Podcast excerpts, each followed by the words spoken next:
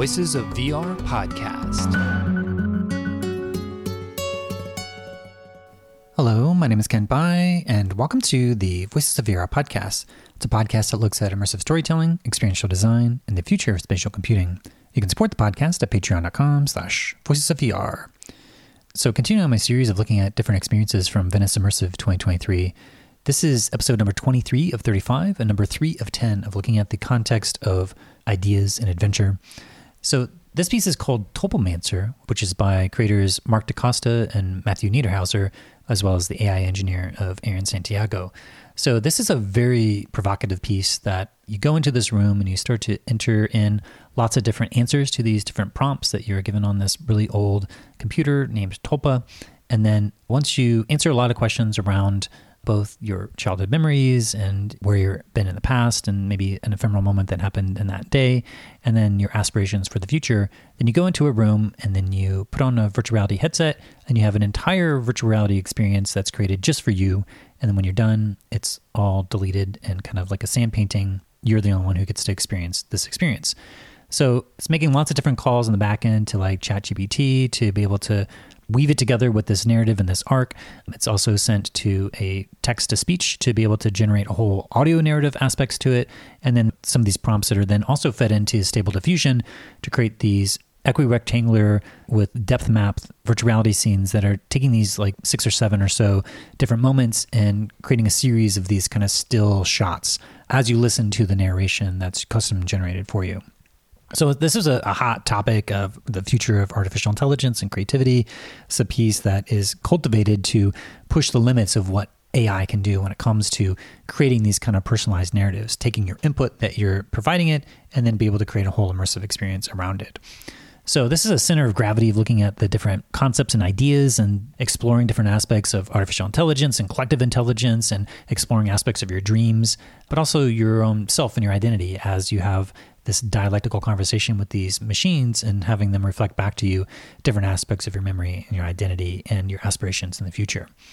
So, the primary center of gravity of presence in this piece is this mental and social presence where you're asked lots of different input. As the creators say throughout the course of this interview, it's kind of like the more you put in, the more you get out. So, the more that you are answering and responding with language from your memories, then the more specific this experience may provide for you. And you have this like AI narrator that's speaking to you. So it kind of creates this proto social presence, like someone speaking to you about you, which is quite surreal to have uh, such a customized experience like that. And then there's aspects of your active presence and agency. There's a lot of your ability to kind of really steer where this experience goes based upon the different types of input that you give it. So it's very much a customized type of experience where the more that you decide and put into the experience has more possibilities for it to kind of go into different directions. And then there's the emotional presence, which is just the story that is resonating on, or not resonating. I think this is a bit of hit or miss type of thing where you're entering all these different things together and you're getting this multimodal experience back. And sometimes it all fuses together into this perfect moments of synchronicity. And other times it just kind of falls flat because it, for whatever reason, you, you break presence or break plausibility because it's not really resonating. So, but it does have the potential to kind of really resonate on emotional levels for some folks. And it's also using different dimensions of environmental presence because you're in both the installation of this piece, which is quite exquisite and very well done, and then you go into the virtual reality experience, and then there's things that may or may not land because you're basically seeing these generated images from AI. So that's sort of the the architecture of the piece, and we'll be diving into in this conversation, just unpacking a lot more and talking about some of the ethical and moral implications of technology like this.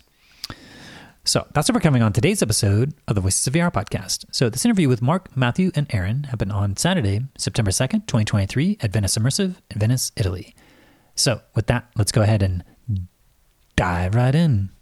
My name is Marc Da Costa. I am a cultural anthropologist by training.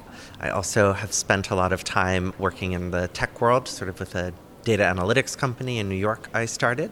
And um, this is actually my first VR work. My artistic practice to date has been mostly focused on exploring the ways in which data and emerging technologies shape our understanding of the world and what the creative possibilities of intervening in that and playing with it. So I've seen a lot of VR experiences that have been very moving to me, and I was very excited to work with Matt and Aaron on this project to actually get my hands dirty in it.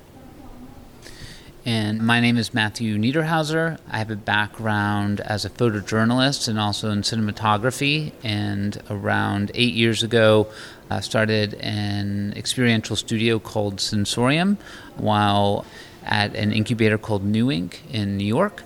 And ever since then, I have been building original immersive experiences in VR, AR, XR, all the R's.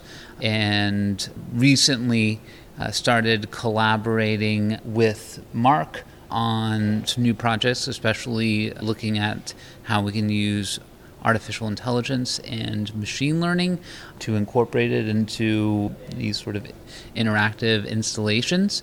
And yeah, we're the two creators of Tulpamancer, and we're very lucky to also meet Aaron Santiago, who at Onyx, a studio in New York that sort of accelerates uh, XR projects, and he came on board to help us build a project we'd been trying to imagine, or we'd been imagining for years, and you know finally had access to the tools to build it.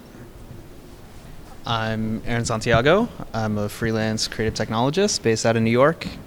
Years ago, I had a background in software engineering, but now really I just work on fun projects with fancy new technology. And I'm super excited about this one. There's all this super, really cutting edge stuff that I haven't really gotten to build at this level yet, and it's been a blast. It's really come together. Awesome. Maybe each of you could give a bit more context to your background and your journey into working with XR, spatial storytelling, and artificial intelligence.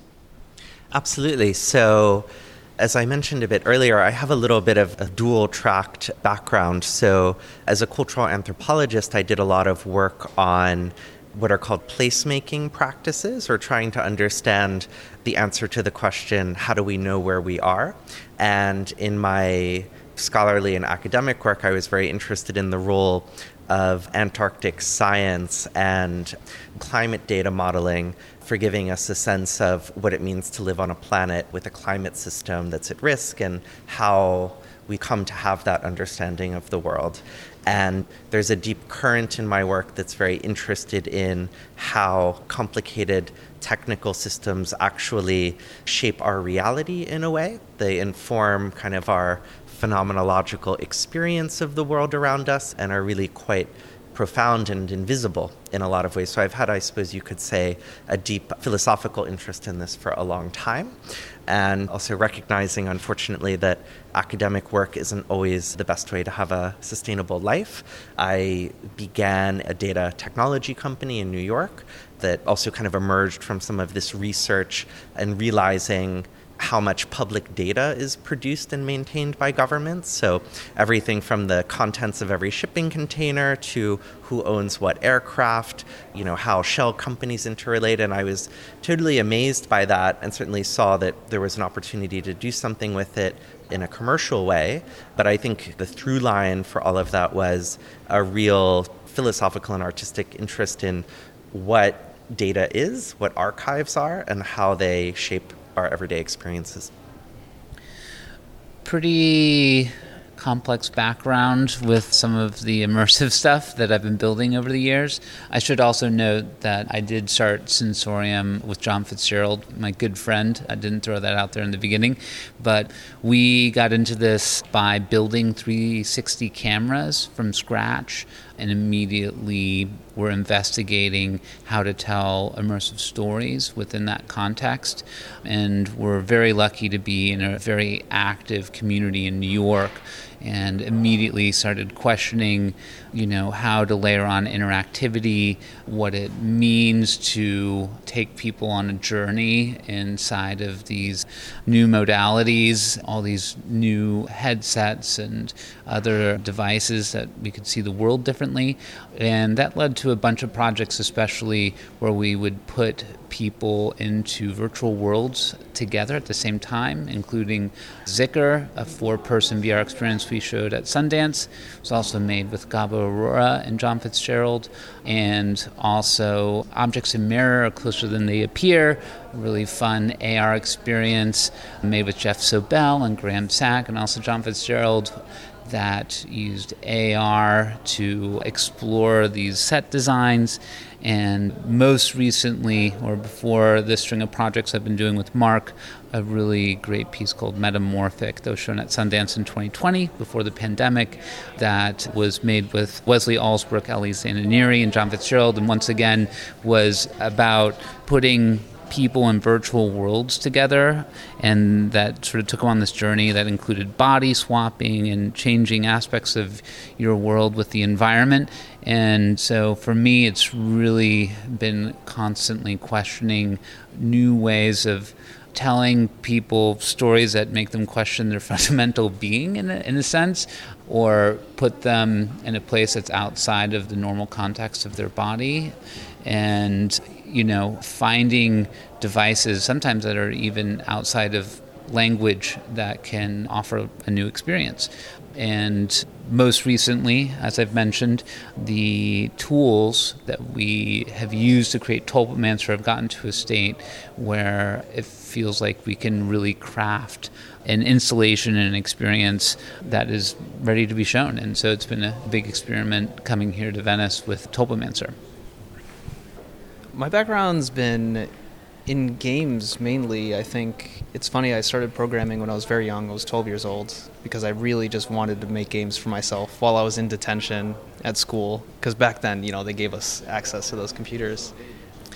But you know, fast forward like however many years, I saw a Kickstarter for the original Oculus Rift, and I immediately fell in love. I spent that was all of my money back then, whatever it was, six hundred dollars to get it, and I think really since then I've just been tracking like how can I be a part of this world these people that like make things with these new technologies. And as I've gotten deeper and deeper I've realized that that's a whole movement of generations. You know there's VR there was depth sensors there were NFTs and now it's AI and I want to stay at this forefront and I have very strong opinions on how these things should be made and how they should be presented to the public and how people should understand them. So that's a big reason that I'm here today working on Tulpamancer.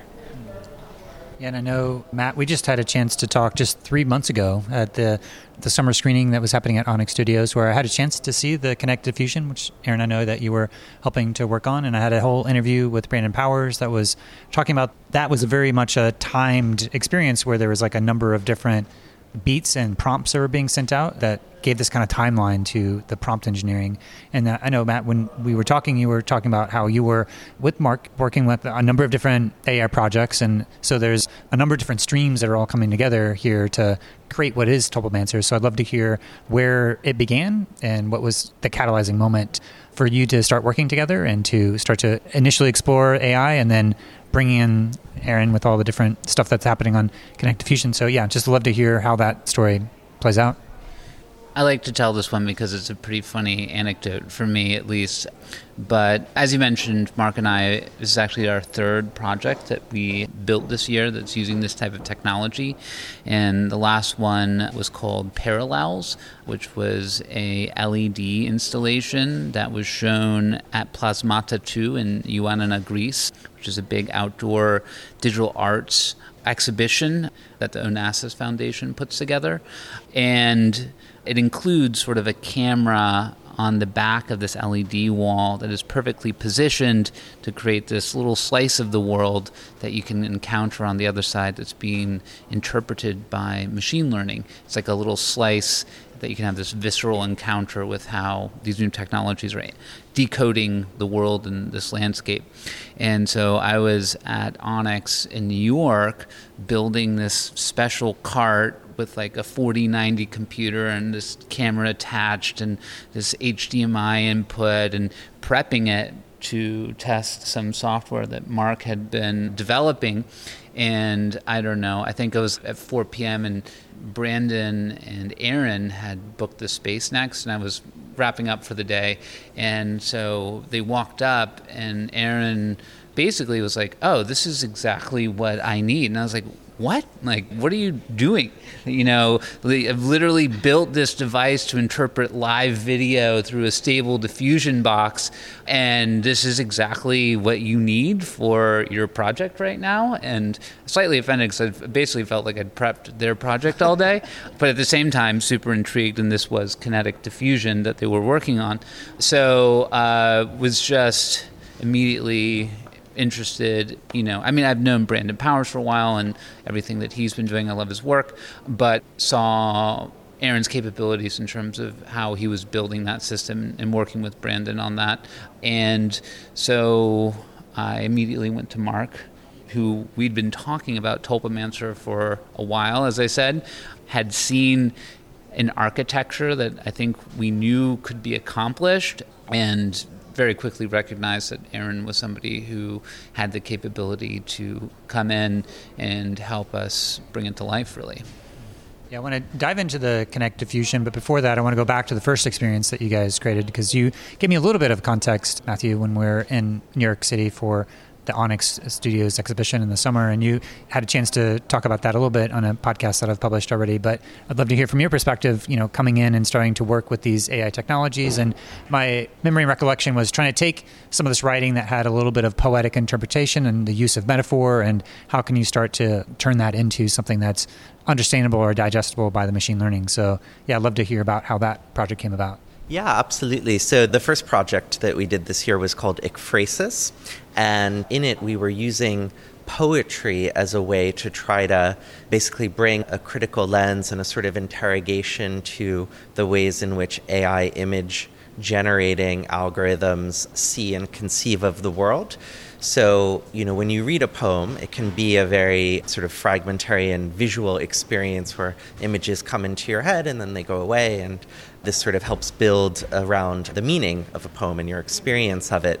And so we in Ekphrasis engaged with the corpus of a poet called Constantine Cavafy, who is probably the most famous 20th century Greek poet.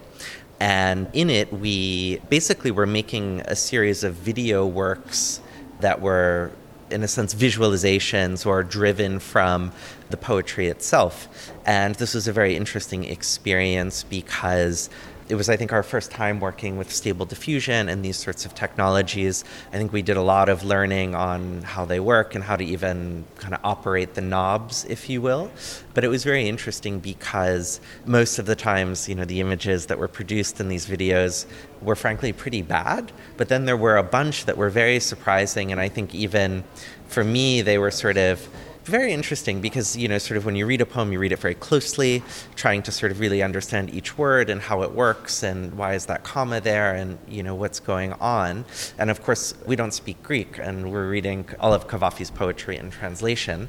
And in any event this work was really focused on seeing what it means to even do a close reading of poetry with this sort of technology, what kinds of outputs can be made. And in addition to making these videos, we also produced sort of an artist book as a codex next to it that was very focused on documenting the process. So, you know, Matt and I had our like some screenshots of some of our WhatsApp chats and the interfaces that we used, and really sort of trying to recognize that what this was in March 2023, that what we were doing was a total snapshot of the state of the tech zeitgeist for these things at the time. And this immediately led, I think we learned a lot about how these things worked, immediately led to the project we did in June in Ioannina called Parallels, which was very interested in, as Matt was saying, thinking about how we can bring this sort of machine learning technology, these image generation technologies, out of the laboratory, out of the sort of festival space, and embed them in the natural landscape, in nature, and do it in such a way that gives a broad public, visceral, and immediate access to how this stuff is seeing the world. For this, we trained it on a very site specific corpus of artistic styles from people that were from this part of Greece over the millennia, you know, from what we have, but also from foreigners who would go there and sort of paint the landscape as part of the Grand Tour different landscape painting traditions. And so it was very much so, I think, again, in a sense, harkening back to sort of a history of fine art and trying to use that as a way to crack open or take another look at what is actually going on with these new technologies. I'll add quickly into that. Parallels will probably was seen by close to 100,000 people Yeah. over six to eight weeks, whereas Tulpamancer will be seen by a maximum of 200 to 250 people over the course of the week because of how it is designed. It's totally fine. But I will also add, you know, those two projects were also the beginning of figuring out what it meant to, as many people say, collaborate or have a conversation with machine learning tools. It was really very fundamental in terms of where we eventually ended up with Tulpamancer. And it's a little bit crazy because of the pace of the technology and how it's moving. You know, it's, it's crazy to think that that was in March Yeah. and then June, and now we're in August. And honestly, it's like maybe been every three months. And as soon as we're finished, it almost feels like it's old, and there's like something new that we want to do, and we could talk about that eventually, like what's post Tulpamancer. But anyway, just a little addendum to what he was talking about. Yeah, and, and so Aaron, so I want to cut in from you're walking into the Onyx Studios with Brandon. You see what Matthew's been working on, and you have a reaction. And then I had a chance to see Kinetic Diffusion at the Onyx Studios in June, and yeah, just a really amazing. Like 30 frames per second. Brandon was telling me there's like 11 GPUs that are in the cloud that are taking these different frames and rendering them out, and you've got a click tracker, a metronome that's playing, and so there's a timing that happens in these three acts. And so as he's dancing, then you have these prompts that are going at very specific times. And so, love to hear about some of your reflections on the types of innovations you had to do in order to create this type of architecture to this kind of real-time generative AI style transfer with a multi-channel projection installation that then is now we're here at Venice and you're applying some of those different insights into what we are seeing with Tulpamancer. So yeah, I'd love to hear your journey on that. Yeah, I think I'm definitely very grateful that I had kinetic diffusion before Tulpamancer, just so that I really, really came out of that project, came out of kinetic diffusion, understanding stable diffusion like extremely deeply. Like I know how all the models work and the checkpoints, how everything interacts, what causes different kinds of. And it's interesting how different the projects are as well, because I think kinetic diffusion's raison d'être is like it's fast and nobody does it this fast and nobody does it this real time. You know there's like a two second latency and it comes in the frame rate is super high and it's just so dazzling.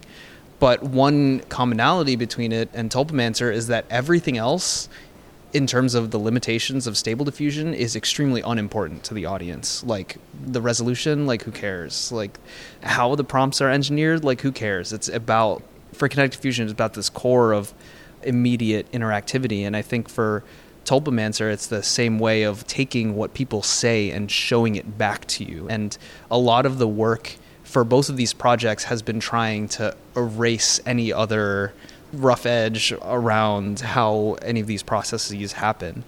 And I think like a lot of the stuff that you mentioned, like the multi-channel installation and the tight timing of the beats, at the end of the day, kinetic diffusion is a dance performance, and those are just when you do that with technology, you want three projectors if you can have them. You want things to be tightly timed, and when you look at it as an audience, that's a lot of where the soul of it is, is that it's so like crisp. And that's because I always want to make something good.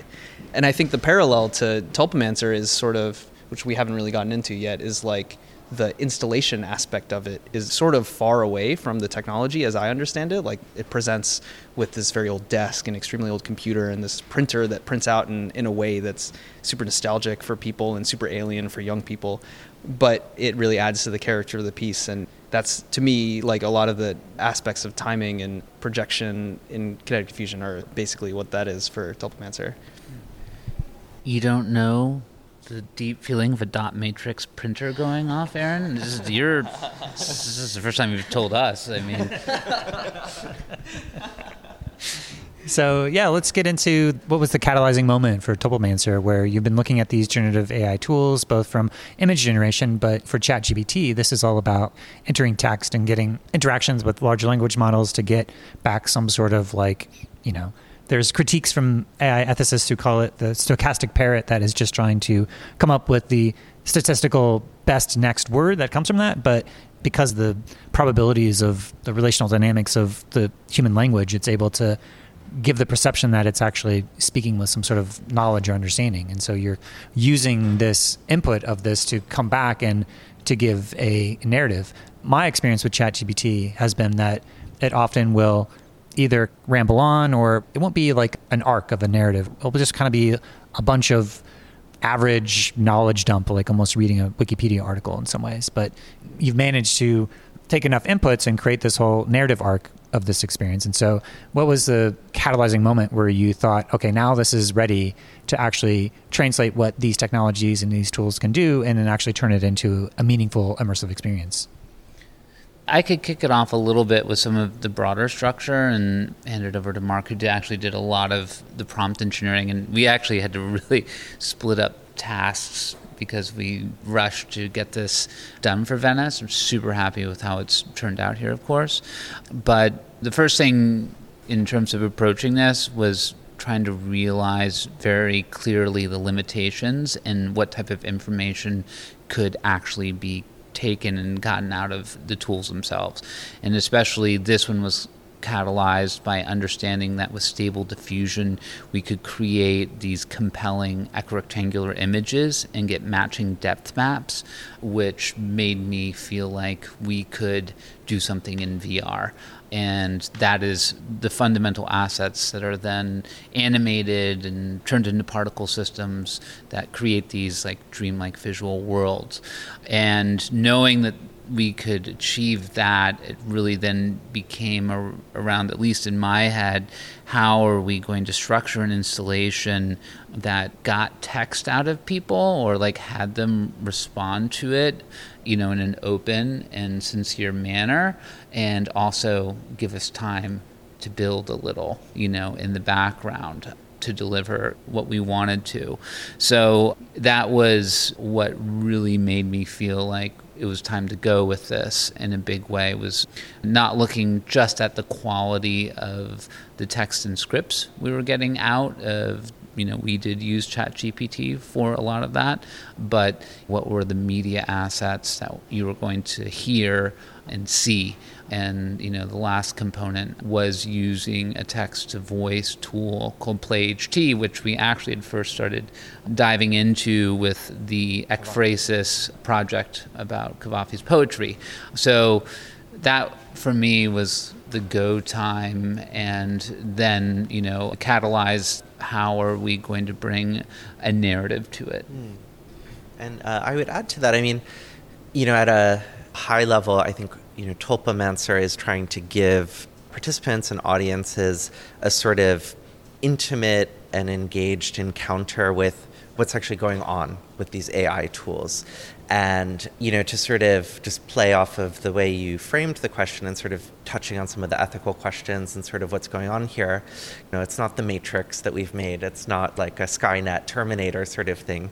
It's really an experience that's designed to prime people, put them in a certain headspace where they're thinking about their past and their future and alternative timelines and things, and then creating something totally out of the text that they share, totally for them, from the voice to the images and everything else, and then deleting it at the end. So it's sort of like a little bubble moment to reflect, see how it lands, how it fails, and creating a space to give some other perspectives and kind of ways for people to approach these really big, scary questions of like a lot of stuff is changing around us. What are we going to do about it? I think we're trying to get into that space a little bit. And from the production ready to roll level, I think, you know, for me, it was also seeing kind of what's possible. You know, certainly as you spoke about with Stable Diffusion, additionally seeing with ChatGPT how you can use the API to sort of give a whole context and backstory, which there is you know, when we sort of initialize it, and there's a whole kind of mythology that we feed this conversational thread in a way, and seeing how you can shape what the encounter looks like. And then also very even banal sorts of things like there are ways to coax ChatGPT to like give you a response in a way that you can then split it using like a basic function and then actually use it for other stuff. So you know, realizing also that with certain versions of that model, there is enough stability where you can put rails around it, have confidence that you're going to get something within a set of parameters back, and then focus on the task of shaping it.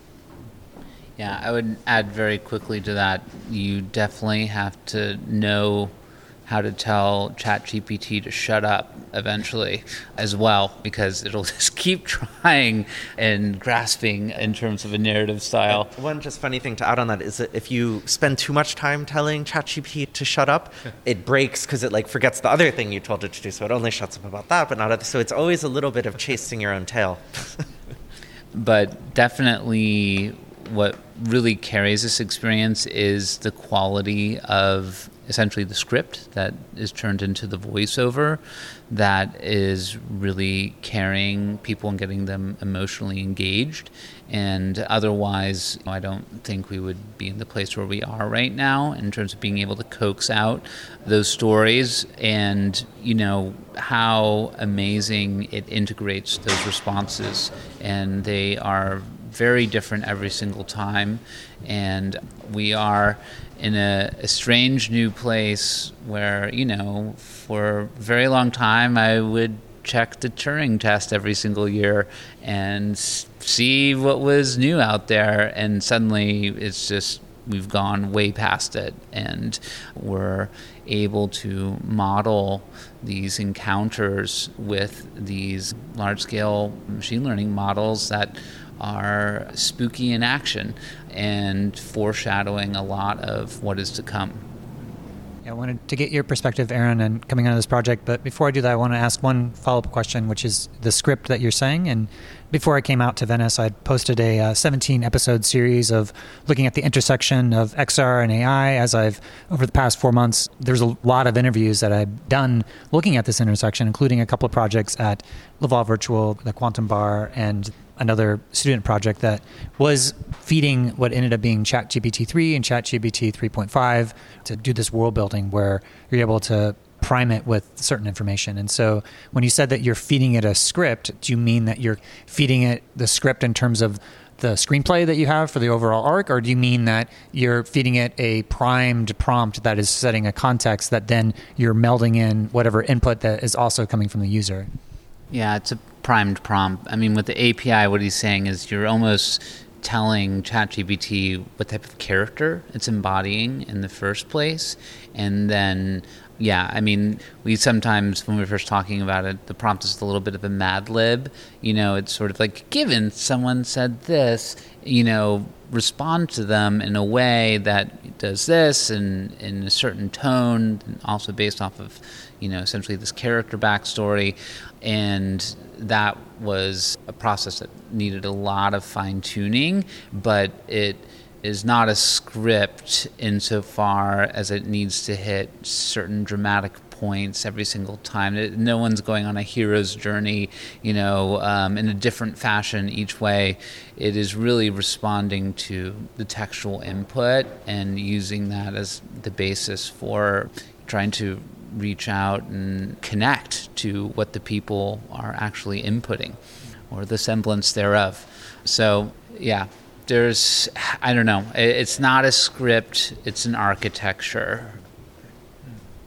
So yeah, in my experience of the piece, you go in and you're at this older computer and you're answering questions that are being then mined to feed into the ChatGPT, which is creating like an audio narration that has like the audio translation and it's sort of feeding the the heart of the piece of creating this arc. But there's also a lot of images that are in that, and so you're also taking fragments from those text inputs and you're creating images. And so I'd love to hear from your perspective as you're coming onto this project from the stable diffusion or the other images stuff. I'm, assuming that's some of what you're working on, but I'd love to hear from your perspective coming onto the Tulpamancer project. Yeah, I think a big part of my contribution to that process was trying to understand how to use the resources that we had during a run in a way that gives people the best experience. Like, a big thing is you know there's so many different levers with AI. There's like how high quality is the image, how much resolution is it, like how long are the prompts that we send to GPT, how long are the text files that we send to PlayHT, and when are those requests happening, and when can we expect them back? So a big part of the challenge that I had to face was orchestrating all of that so that when people sat down in the headset, that everything was just ready. And sort of like I was mentioning earlier, like people don't care about this stuff.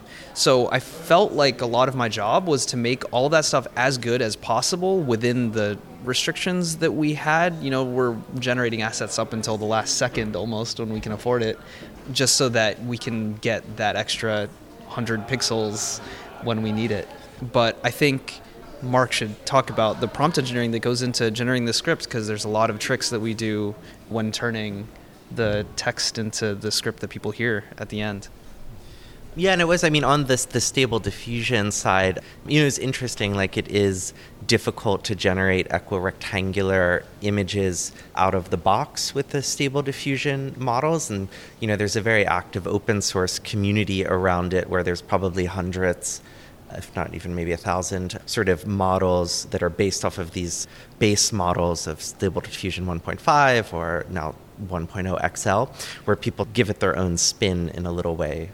And we had to do a lot of work testing different ones to find which would consistently create workable equirectangulars. And it's interesting because it's not about nailing it once, it's about nailing it a thousand times when you kind of run it. And we don't get it every time, but you know, there was sort of an interesting like evaluation process almost that we had to do of coming up with hypothetical answers to all of these questions, pretending to be different literary characters or whatever, and then literally just batch running all of this stuff to kind of fine tune. Because again, it is really this chasing your tail sort of thing where change one thing, it breaks something else, and really trying to find this kind of sweet spot of where you put the knobs and how you actually craft not only the like prompt itself, but how you coax the prompt. Because, you know, it's basically you answer things, there's sort of a script, and then there are visuals that connect to that.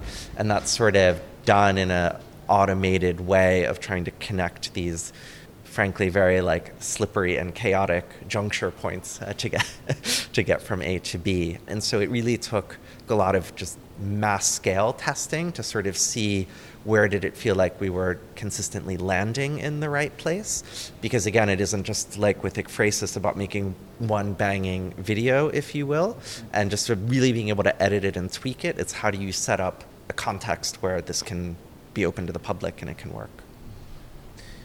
Yeah when you start answering the questions it's a waterfall at that point and all of it needs to work seamlessly so that it literally ends up ready for the headset immediately after. We're not there interceding at any single moment.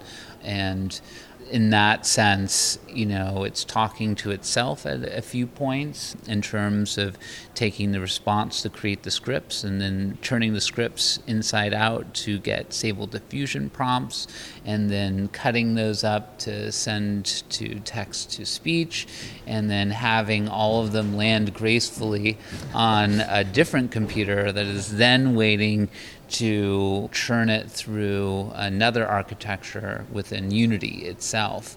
And that feat was accomplished by Aaron, and me being like, no, it's like this thing into this. And Aaron did an amazing job of listening to my rants and actually doing shader and particle work that really visualized it in ways that I wasn't even expecting sometimes. And so, you know, it's been a real group effort to make this entire thing land at Venice this week. But what's really interesting about that back end, though, is its malleability in terms of using other tools as they're rolling out this year. And this has been a milestone for the project. And we always talk about this with machine learning projects. We sort of want to encase it a little bit because even the state of the visuals right now are going to be very particular to this time. And they could be recreated easily because Stable Diffusion is open source and we'll probably always have this ensconced somewhere. But being here, having people go through it, especially the community that shows up for Venice, it's really amazing feedback. Like the people you're not even expecting to go through and haven't even met before, aside from the usual suspects like you, Kent. It's really catalyzing a lot of new ways of thinking about how you know this backend that we've built could be used outside of the context of Tulpamancer, but also how Tulpamancer itself could continue to evolve and incorporate new machine learning tools, you know, moving forward. Yeah, the image that came in mind as you were describing that was a little bit of the Ouroboros of the snake eating its tail of like you get one output and slice and dice it and put in another. And so it's real this multimodal exploration of how to use all this input and output options to be able to really, at the end, create an immersive experience that's really quite compelling of this immersive equirectangular images from Stable Diffusion created into this stereoscopic spatial experience that has the, the audio narration that ends up having a complete arc. But Aaron, would love to have any other reflections on this kind of like Ouroboros, you know, slicing and dicing and different inputs and outputs that you had to put together and somehow feed it all into Unity in real time. And like by the time it's done entering in all the text, uh, have an immersive experience people can hop into. Look, I mean, credit where credit is due. When these guys approached me with a project, they had it mapped out, and I looked at it, and maybe for the first time in my life, I was like, yeah, that's exactly how it's going to look. so, I mean, a lot of the challenges came with you know we would first do it and it would say things that just made no sense and we would see images that had horrible seams in them and it was all about ironing out these little details and the smaller the details got, the harder it got to iron them out. I think really this concept of the Ouroboros and how many times we feed ChatGPT into itself is like the big breakthrough that we had that allowed us to get such quality out of both the images and the audio. Yeah, yeah.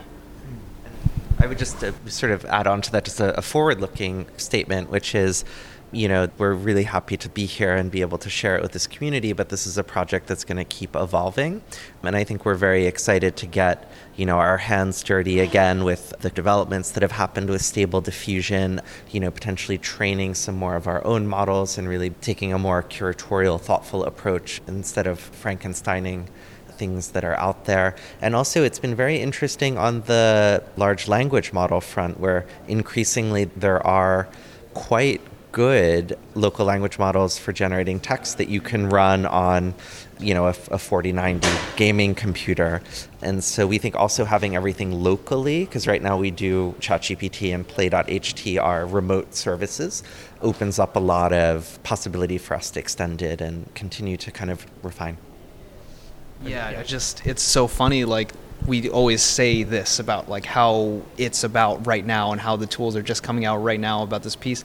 During the development of this like a brand new version of stable diffusion came out a brand new version of play.ht came out a brand new version of meta's llama came out and you know we were already locked on the stack that we had because we needed to take it to this festival but it's like all of a sudden we have a vision of a totally new iteration of it that may just eclipse what we have in quality yeah, I wanted to speak a little bit about my own experience of the piece, which, you know, I've done a lot of interviews about AI, and there's a lot of deeper ethical aspects of how AI is fitting into the broader ecosystem of artistic creation and authorship and all the different writer strike and SAG that's happening. That AI is a big part of that in terms of its relationship to human labor. But from an experiential perspective, I feel like the piece and the prompts roughly is sort of getting aspects of my memories, the nostalgia from the past, an ephemeral moment that just happened in the present moment of the day, and then looking out to the aspirations of the future. So you kind of have the past, present, and future that's roughly looking at these arcs from where you're coming from, where you're at now, and where you may be going. And so I felt like the ethics of sort of messing with people's memories. When I go into Google Earth VR and I go into a place where I used to live, and then I see this really low resolution, imperfect representation of what my memories of something is it's sort of like somehow when i'm remembering something i'm maybe overriding some of those different memories. And so when you're asking these different nostalgic moments then to what degree am i going to be opening up to this new version of my childhood bedroom? Is that going to be overwritten? But then there was a really magical moment of like having the description of how I got here today and like well I had to take a boat from Venice airport and I just like was describing all the things I was seeing and then just to see that play out in this it started pouring down rain like really hard and then I had to like go hide in a restaurant and then there was a, a waiter that came up and like looked at me and just was like nodded like yeah like that's what i would be doing. He's like can i help you? And i was like no i'm just waiting. And he's like yeah.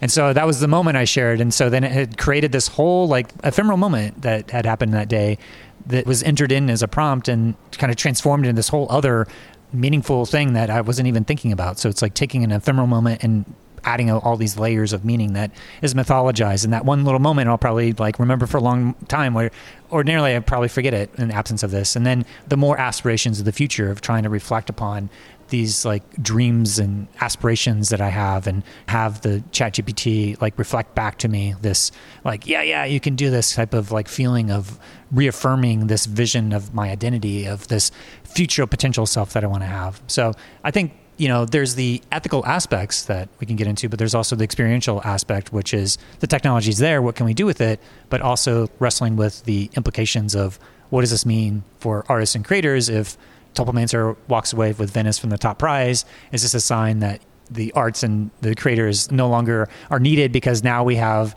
the AI can just tell us all of our stories. So there's things like that that I think about these potential possibilities that are like, okay, what's that mean as we move forward? So I'd love to hear any reflections on that. Um, we thought none of this. No, uh, no. It's these are the important questions right now, and especially in terms of trying to have this very personal moment and to draw out these what would potentially be private memories was intentional and we were very careful with that architecture in the back end and it is a very easy tool to turn against somebody as well depending on how you prompt it and the backstory that you give to ChatGPT that is trying to interpret you. And I would say we use very, very soft gloves in terms of the model itself. We have had a lot of conversations as it's like, yeah, you could have potentially been more provocative, even in terms of the stories that we could tell or challenge. And for our first iteration using these tools, I didn't think this was the place, you know, to do it. And we're being very careful in terms of how we handle people's data within that context, and also in terms of it is gone afterwards.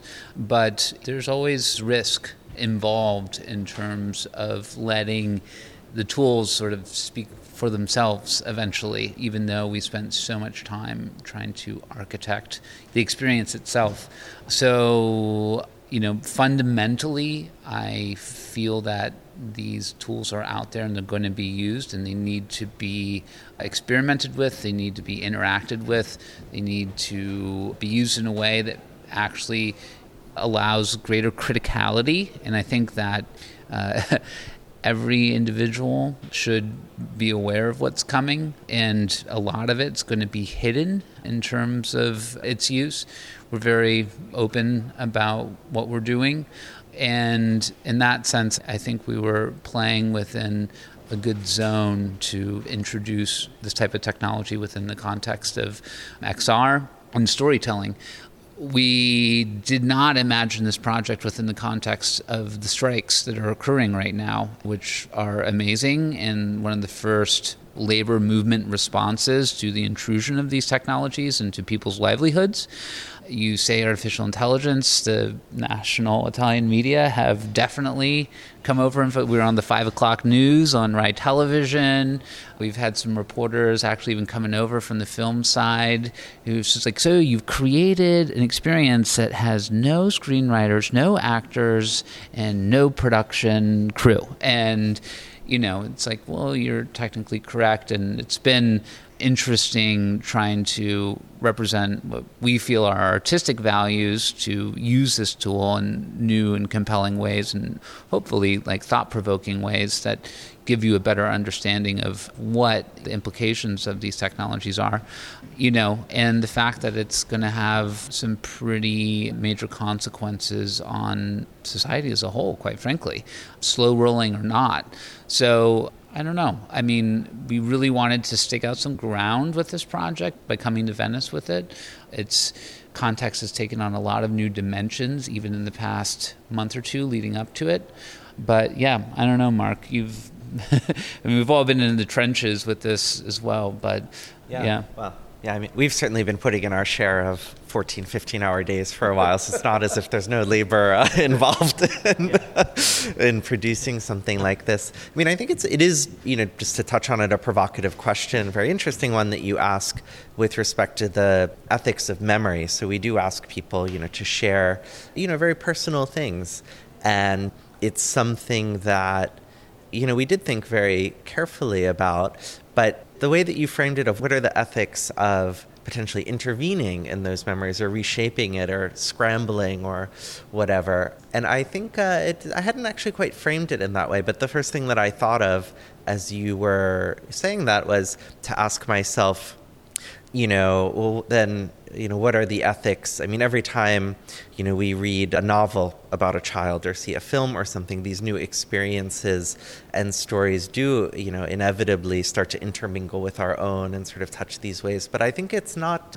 I think it's not an obvious answer, though, to this question of what it does mean. It was actually interesting in an early development phase of this. I think I did give chat, I forget the name of it, but there is like a discredited psychoanalytic or whatever technique of bringing up repressed memories. There's a name for it. And I did ask ChatGPT to like pretend you're taking, or just curious what would happen. And it was like this, and it was, it's funny because it's also you then in a lot of ways start to run into these, the ethical guardrails that are like baked into the software from whatever the company decides. So it was just like, this is a controversial thing, should only be done by a doctor, no one should do it, and just kind of totally closed down that whole train of things. But I think there is, yeah, it's interesting. Something to meditate on, I think. I'll be a little provocative. I sort of think it's fair game a little bit, you know, within a context that is trying to still create safe spaces for exploring it. And, you know, as I said, like we were mindful of the architecture, we were fundamentally looking for positive responses that acted as a bit of a reflection to what you gave to it. I mean, quite frankly, it really gives back as much as you put in. And if you withheld a lot, you know, it would still try to connect with you about what you shared. But fundamentally, insofar as it tried to reach out and speak to your memories, you know, it also exposed what it doesn't understand about humanity and its context always. And some people actually, well, some people didn't get that, and like we definitely have seen some tears. We've definitely seen some people who are like, I don't want to say angry, but just like like that didn't land, and you know, the spectrum of responses have been greatly varied.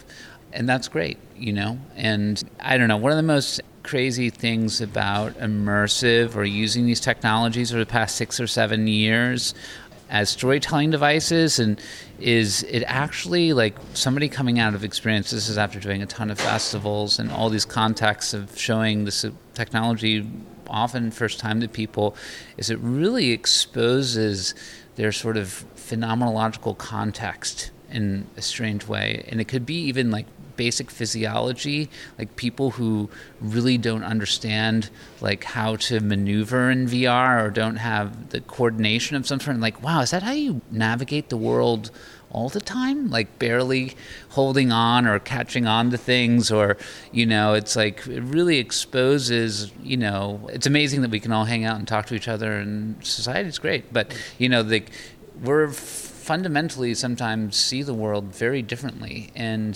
immersive brings that out in a big way.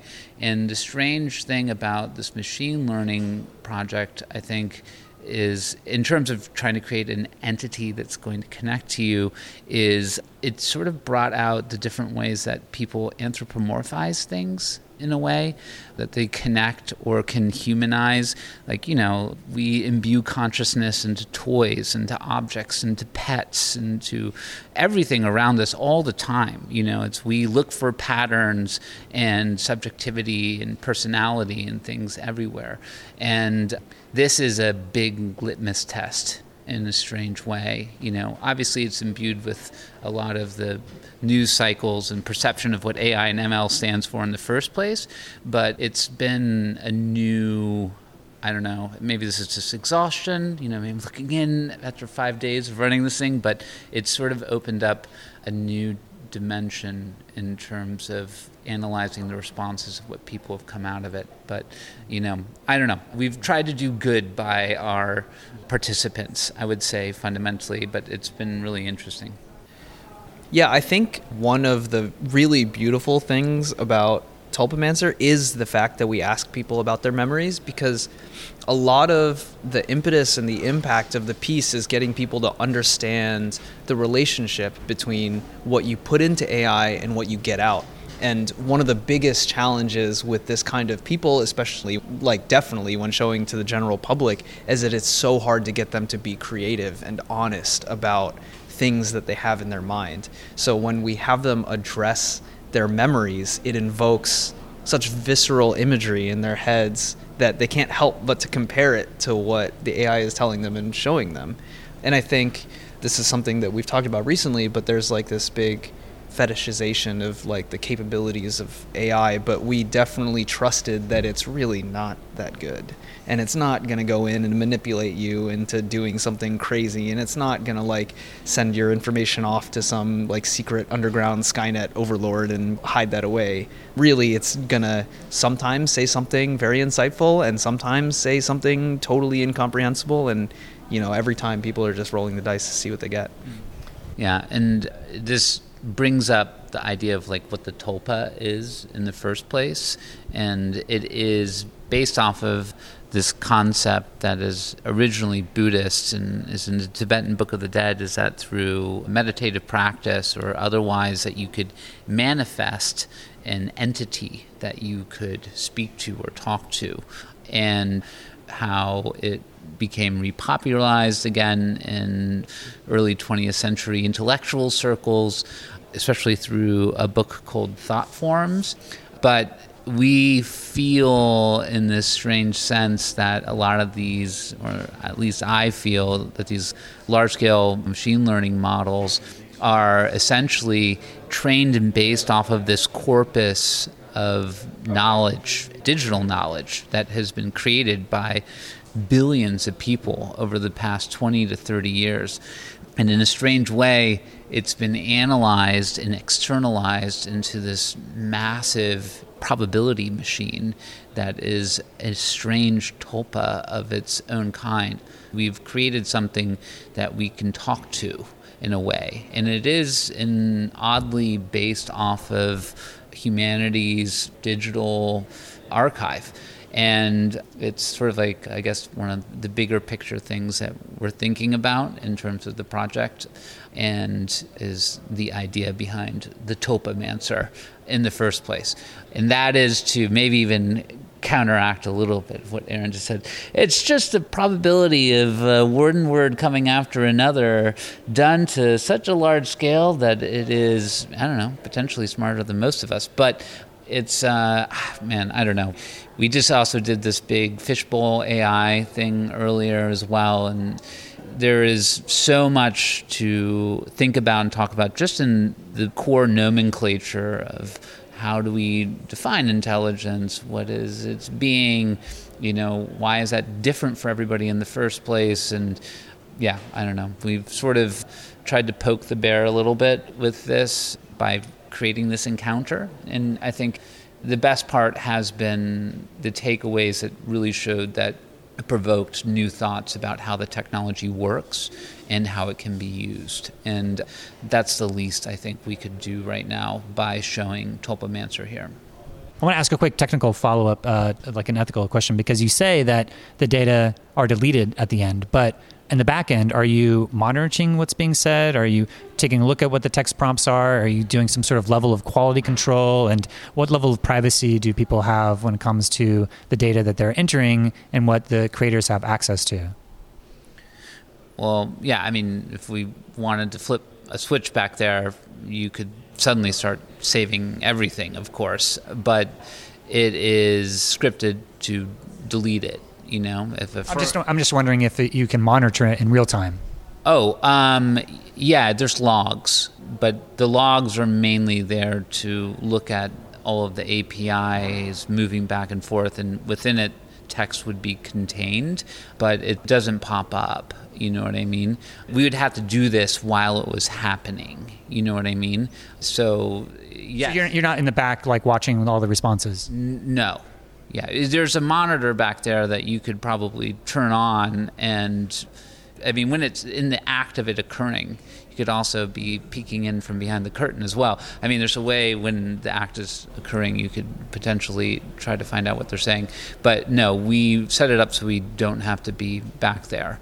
I mean, it is a cool, quiet place where you can potentially escape the chaos, but we're not there to monitor it. The only thing we might check is whether it's showing visuals. But I think the thing we're, we're definitely trying to protect the most is their text input and also the audio output. But sometimes we'll like take a peek to make sure that the headset is moving. But otherwise, we've really worked to, in a festival context, basically for it to run itself and to delete and move on through each cycle. I think this is even one of the greatest technical challenges of being here at Venice is that we have no insight into what happened. Like people will come out and they'll say something and you know my brain will sort of tickle of like did it work properly? And we won't know. The logs have like almost no useful information in terms of what people wrote and what came out of it. We have no idea and you know by the time the next run is over everything is just gone and it's it's crazy.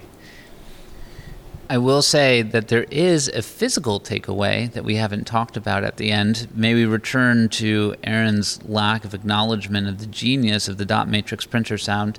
There is a final chat GPT call that creates this final message and some ASCII art. And so when the experience is over, you actually, the first thing you hear right next to you is a very loud dot matrix printer going off. We take you out of the headset and the docent rips off this one page, and it's a final message from the tulpa.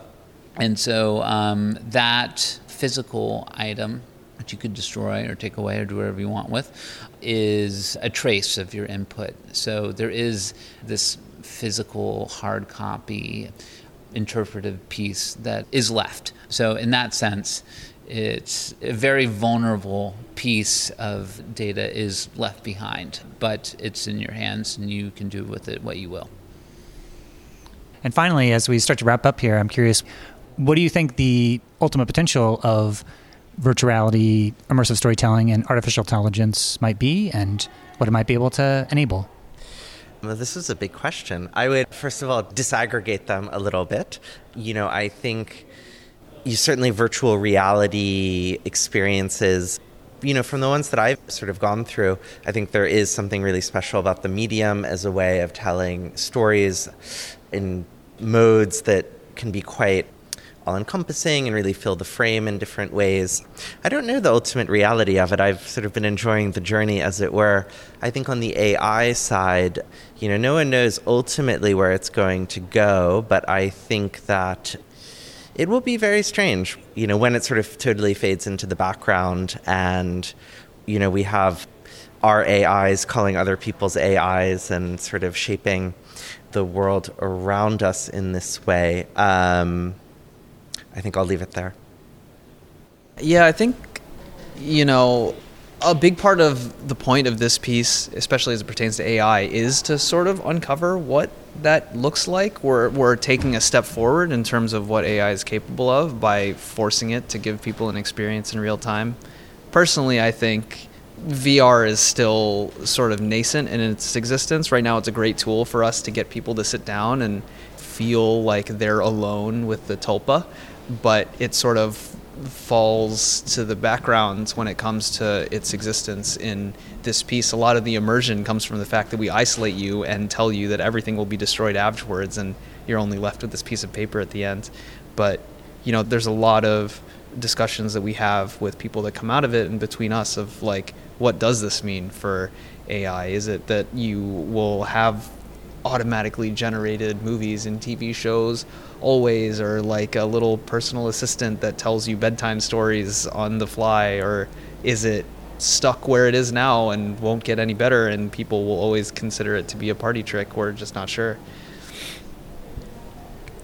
I think I ranted a little bit about this the last time we talked around Tribeca. You know, it's going to have an impact, especially artificial intelligence, in terms of almost all the information that we consume now, especially in terms of the people who create media it's going to work its way into almost every type of creative process, whether the written word or the podcast or television episodic VR. And you know, I still think we are very much in an infancy with the hardware that we strap to our faces and the weight and the complexity and stability. I think that five, ten years out, it's going to become more seamless. The implications of that could be major and also scary. But there is a part of me, for better or worse, in terms of working with these tools and creating custom narratives for people and reactive environments that this is really the basis for what we would imagine like a truly complex large scale metaverse would look like. And it would most likely largely be built by machine learning tools. And it is complex and interesting to think of how that could manifest. And you know is it isolating? Is it truly social? Is it going to consume all the resources on our planet to run? And i don't know. That's for me is like a 30 40 50 year time scale still in my brain. But you know maybe machine learning will finally hit a level where they'll be making even better machine learning. And then we have the machine learning cycle of better and better and better, and you know, it's no longer going to be uh, a slow rollout. You know, I think that it could fundamentally change up a lot of different aspects of our world, like how energy is made, how we work and commute and live, and then eventually how we are entertained and communicate. So, you know, Ready Player One situations, uh, I still don't know. I mean, there's so many speculative futures out there to explore, you know, and hope to take part in those for uh, the time that we have at this point. And Tulpamancer will be a little drop in the bucket, but, you know, um, we're going to try to stay engaged with and continue to use these tools as they're coming out. But there's no doubt in my mind we're in the middle of a very accelerated pace of development. And so it's exciting to use them as artists and hopefully bring new context to them and change the dialogue around them in whatever way we can. Awesome. Is there anything else that's left unsaid that you'd like to say to the broader immersive community? Look, a drop in the bucket even the smallest drop can cause the biggest waves, Matthew. Okay. Okay. okay. okay. Um, no, it's great to be here. Thanks to Michel and Liz for including us. About time. And, you know, it's just been really important for us to be here and get this type of feedback response, the conversations. And yeah, onwards and upwards. See what happens next.